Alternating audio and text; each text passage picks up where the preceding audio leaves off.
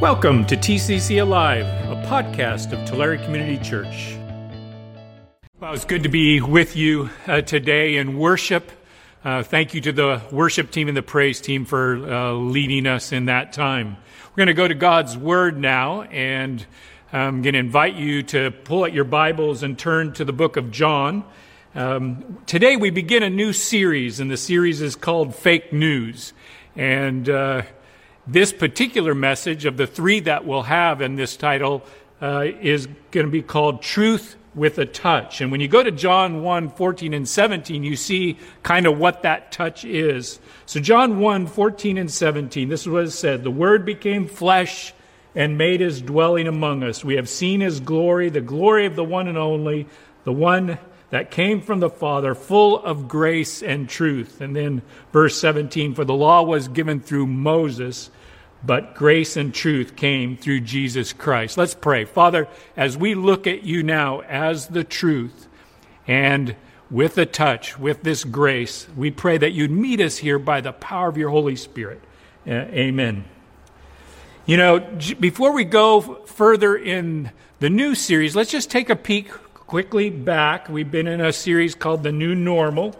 Uh, and just looking at when we find ourselves at a crossroads and we have some decisions to make and direction to go, um, we, we are going to look for those ancient paths and which way is the Lord uh, leading us. Uh, it, this is especially important to when we lose our way. It's uh, so easy, isn't it, to, to lose our way in life, and then when we find ourselves in that place, uh, we we are called again to follow the way that the Lord Jesus is leading. And so um, we came to that place that often when we find ourselves at the crossroads, it's going to it's going to include some repentance. We looked at different pivot points of God's people in history, and and even when they weren't getting it right and they they messed up, they could come back to the Lord. When they came back to Him, He would show them the way, and He would be the way. Uh, we uh, discovered what it looks like that um, even when we're not faithful, God is faithful, and His His will cannot be undone. And so again, it comes to trusting God and following Him, leaning into Him, following His lead, uh, not walking away from Him. Um, in this series, uh, the teaching team found ourselves often at this particular scripture in the book of John. We kept coming back to it it, I used it yesterday in a, in a funeral, actually, and this was, you know, in John 14, where he says, Don't let your hearts be troubled. Oh, the, those words we so need to hear right now is that our hearts won't be troubled. There's so many troubling things going on. Well, his disciples were troubled for sure, and he goes on to tell them that, you know, trust, trust in, in God, trust in me. And then he went on to say that in my Father's house are many rooms. He's going to make a way again. Um, and then he's going to come and take us so that we can be where he is. Such comforting words uh, when we find ourselves in those hard places, even especially in those places of death of a, a, a loved one. And but then uh, he, his disciples were confused. They weren't quite sure what, what what's the way. How are we going to get there? They asked him, and this is when Jesus answered, "I am the way and the truth and the life. No one comes to the Father except."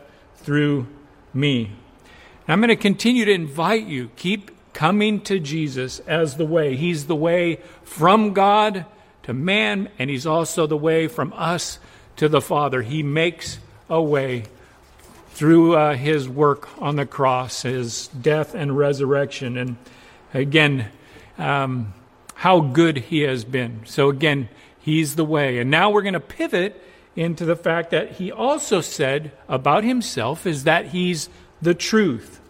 And so, want to quote from Shane. He wrote in our email that uh, kind of summarizes where we're going. Here's what he said about the truth. This is where we're headed. Our world is filled with confusion and conflicting information. Boy, that's for sure. Our social feeds are overwhelmed with gaslighting and hashtags of fake news and even churches themselves have wandered from sound doctrine. In a culture that is increasingly relativistic, in a Christendom that progressively denies the tenets of Christianity. We want to be a church that stands in affirmation that Jesus is the only truth and embrace God's Word as the only standard for objective reality. Wow, that is really well written, and it is certainly our heart for this particular series. And we understand that a series on truth is no small undertaking in a culture that indeed is increasingly relativistic.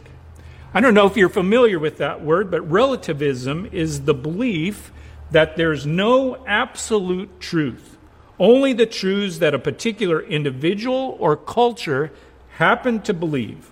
If you believe in relativism, then you think different people can have different views about what's moral and immoral, even right and wrong. You know, this isn't anything new. Before it was called relativism, it was just in the book of Judges, it was calling people doing what they thought was right in their own eyes. What a mess they made, and what a mess we had. Wow, I come to the, the pulpit today and just with a heart heavy with things that are going on in our culture and in our in our cities and the brokenness and how all of this has has just really uh, been such a, a, mess. I found great hope in um, the good work of a, a man whose name is Ravi Zacharias, and I just want to point to those of you who are in high school, certainly our college students, and, and any, any of you who want to go deeper in all of in, in any of these things, to look at his work. He has a, a, a great podcast uh, and YouTube channel and, and such, and um, he is a, a, a fine apologist and, and pastor. He just happened to die here in this last month, and I'm really sad about that because I've been listening to him a lot. He is helping me, and I know he will help you as you want to go deeper into the truth of the gospel, the truth of Christianity, as it compares against this more relativistic kind of culture. He's brilliant, he's clear, he's traveled the world, and he's met in many, many university campuses to share the faith, to debate against uh, atheists and all number of beliefs. Uh, he, he speaks the truth, but he, he does it with grace and respect. And um, more often than not, his audiences are very skeptical and even hostile at times, scoffers, of course. This also isn't that new. When we look back at Jesus' life, and we start thinking about, okay, what is true? I mean, what, what really is true? And certainly in these days, we're exasperated because there's so many different um, uh, words coming across. There's different messages coming across from this expert to that expert coming at it from the same, I mean, from two different directions and two opposing things. I mean, it is so very confusing at times.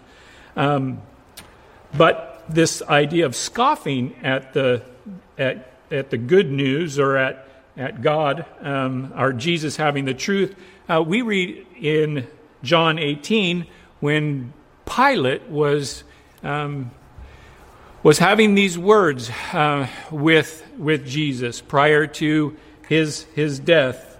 And um, John 18, verse 37, of course, he was interrogating him, finding out, like, is this guy a, a threat to me? Is he going to be a king that's going to be a threat to, to, to, my kingdom?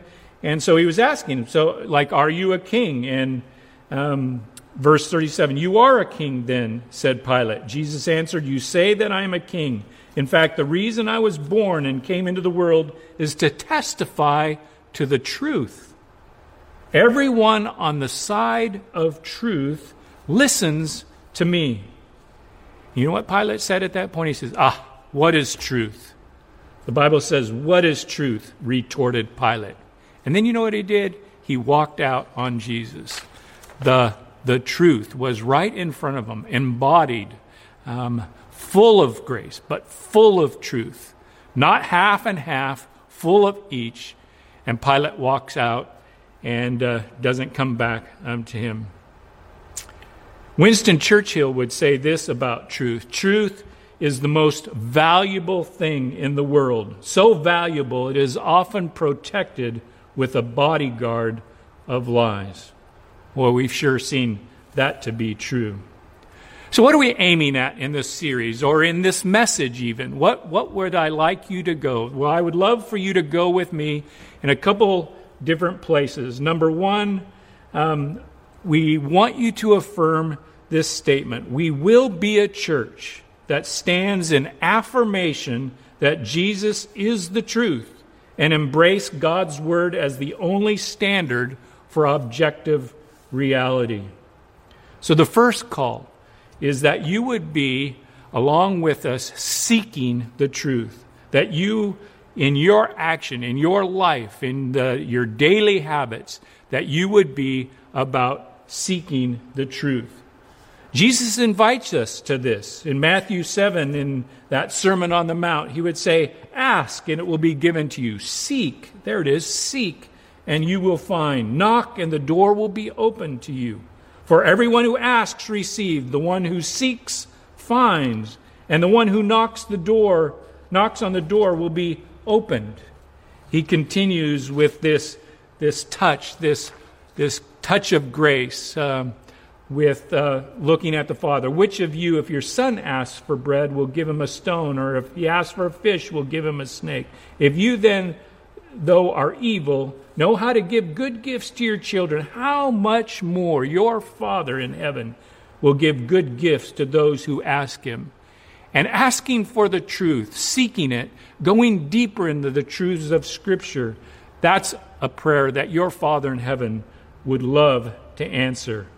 And as you seek the truth, I have a caution for you these days. With so many messages coming from so many di- different directions, I would caution you to, to be very judicious, be very careful about who you listen to, who, who you really let into your life. Who are the voices that you can trust? We live in a day that anyone can say anything, and we really don't know who they are or where they're coming from. They don't even have to sign their name to it. They might make it sound good, it might be flashy, it might be graphically beautiful, but who who are they? And so again, this is nothing new and Jesus had some some warning to us as well or some caution to us and he would say this further in Matthew 7 verse 15, watch out, he said. Watch out for false prophets. They come to you in sheep's clothing, but inwardly they are ferocious wolves. By their fruit you will recognize them.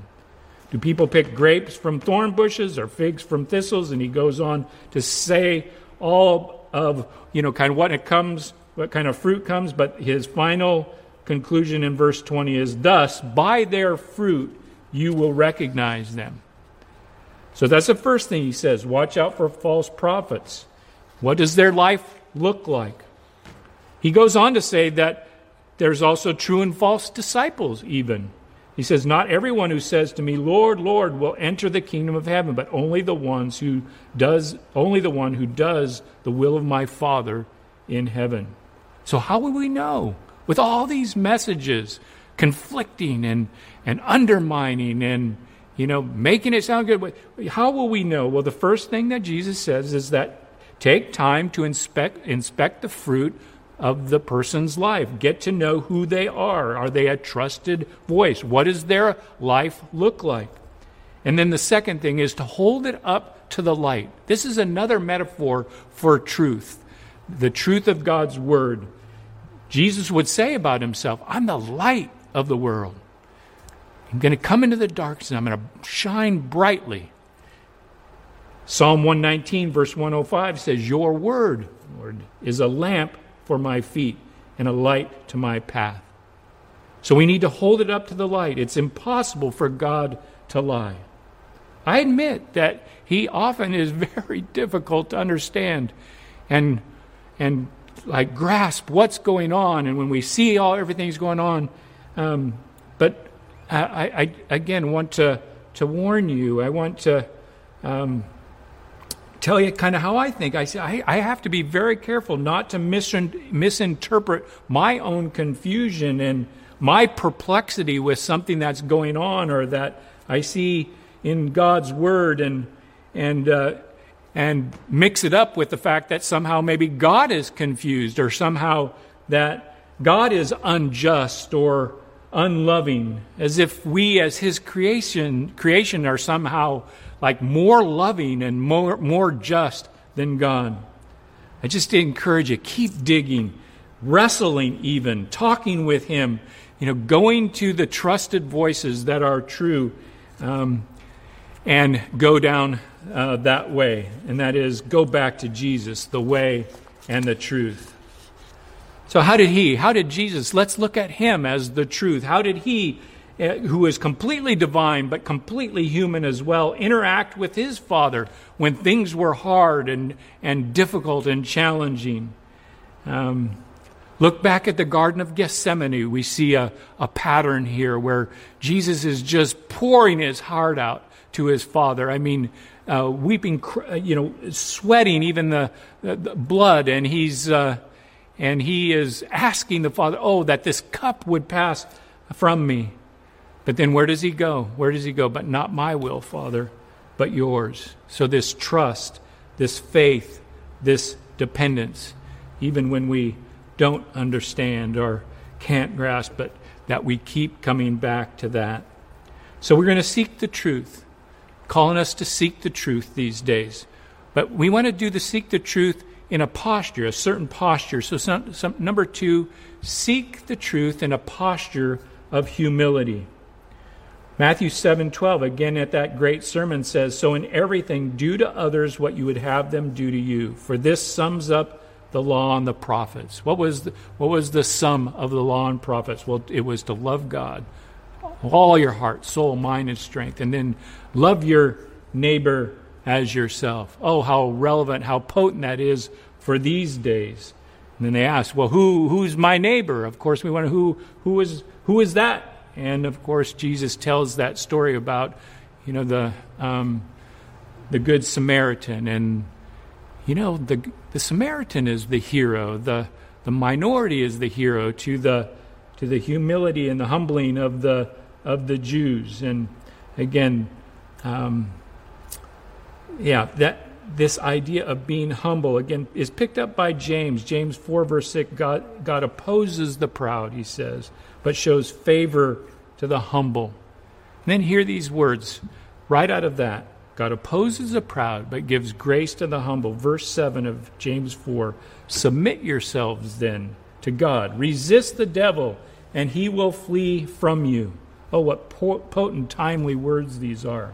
Come near to God, and he will come near to you. Wash your hands, you sinners, and purify your hearts, you double minded. Grieve, mourn, and wail. Change your laughter to mourning and your joy to gloom. Humble yourselves before the Lord, and He will lift you up. In our current place as a nation, this is the posture that I find myself. This is grievous. This is humbling. This is so painful. And at this point, as we seek the truth, um, I'm calling us to a posture of humility, to listen particularly to our black brothers and sisters who are, who are hurting and who are speaking out. And that has been much of this past week for me, has been meeting with other pastors and community leaders from Tulare United. And I find myself doing a lot of listening, listening to stories, listening to perspectives. I don't understand it all, but I'm seeking in a humble kind of posture to seek the truth, and I invite you to do that as well. Racism is real. It's pervasive and it's it is evil and it grieves our God, our creator.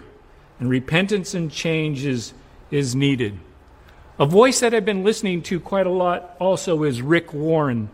Uh, he's timely placed, uh, strategically placed in a in a very large church that has some 160 or 70 languages. Even with right in that church, has tr- had tremendous influence in the uh, in the country. And I like what he says when he says, you know, God is not colorblind, but color, color blessed. And, and we ought not be color blind, but color blessed. That, again, this is God's creation. We sang it as children in Sunday school that Jesus loves the little children of the world. And we went on, and if Jesus loves, and that's the truth, then we ought to love them as well, the best we can. And the best way that we can do that these days is to have communication, to enter into their pain and, and um, humbly seek the truth along with them, and then seek change as well. That is our goal here in the community with Tulare United. I invite you to that as well. So, seeking the truth in the posture of humility, and then speak the truth. Of course, we have to speak it. Um, Paul the Apostle Paul tells us how to do that. In Ephesians 4, it says this that the Lord Jesus has given, the, given uh, us leaders, and then Ephesians 4, verse 14 says this Then we will no longer be infants tossed back and forth, by the waves and blown here and there by every wind of doctrine and by the cunning and craftiness of people and their deceitful scheming. Instead, speaking the truth in love we will grow to become in every respect the mature body of Him who is the head, that is Christ. Speaking the truth in love. Truth and grace going together, being respectful, but seeking the truth together. Ravi Zacharias asks a good question. I've been thinking about it a lot. Perhaps you can as well. He asks, How do we reach a generation that listens with their eyes and thinks with their feelings. How do we reach a generation that listens with their eyes and thinks with their feelings? And his answer to that, again, rooted in Scripture in 1 Corinthians 13, of course, is that we love. We love well, but we speak the truth in love. And then without con- condemnation, quotes John 3:17 where it says uh, for God did not send his son in the world to condemn the world but to but to save it through him. So again, speaking the truth as clear as we can, as deep as we can, but doing it in love. And then it has to be obviously more than words, and so I am inviting you these days as well to live the truth. It has to be more, more than words. And at this point, I want to talk about a, a young lady, a teenager, who, who lived this out right up to the end of her life. This has been years ago. You maybe remember the, the horrific scene at the Columbine school shooting. And Cassie Bernall was a, a teenage girl, had had her ups and downs, had been in real dark places, had come to a relationship with Jesus Christ. And just a few days before her death, she had made a video at her youth group. Listen to what she said. She says, I'm, I'm proud to be a follower of Jesus Christ. She goes on to say, I just try not to contradict myself, to get rid of my hypocrisy and just live for Jesus Christ. Well, what powerful words that her words and her actions go in the same direction, that she doesn't contradict herself. This being right before she was asked by one of the gunmen, Do you believe in God? And she said yes to the end of her life, then considered to be one of the, the martyrs. You know, John 18 says this about um, about Jesus and, and the truth when he was there with Pilate. He says, Everyone on the side of truth listens to me. And when Pilate said, What is truth? he walked away. You may be asking, What is truth? You may be a follower of Jesus and you just want to you want to go deeper in his truth. And you're asking what is walk toward him. Don't walk away from walk toward him. Now you might also be a skeptic at this point. And I'm inviting you too to walk toward Christ, walk toward His Word, and see what He has to say to you. Jesus is the way, and He is the truth and the life. Let's pray. Father, this is. This is a, a, good word, a timely word for us today as we have so many messages. We want the truth. And so we're going to keep looking to you and to your word. Find us faithful, Lord. In Jesus' name I pray these things. Amen. Thanks for listening. If you want to know more about the ministries and mission of Tulare Community Church, visit us at tccalive.org.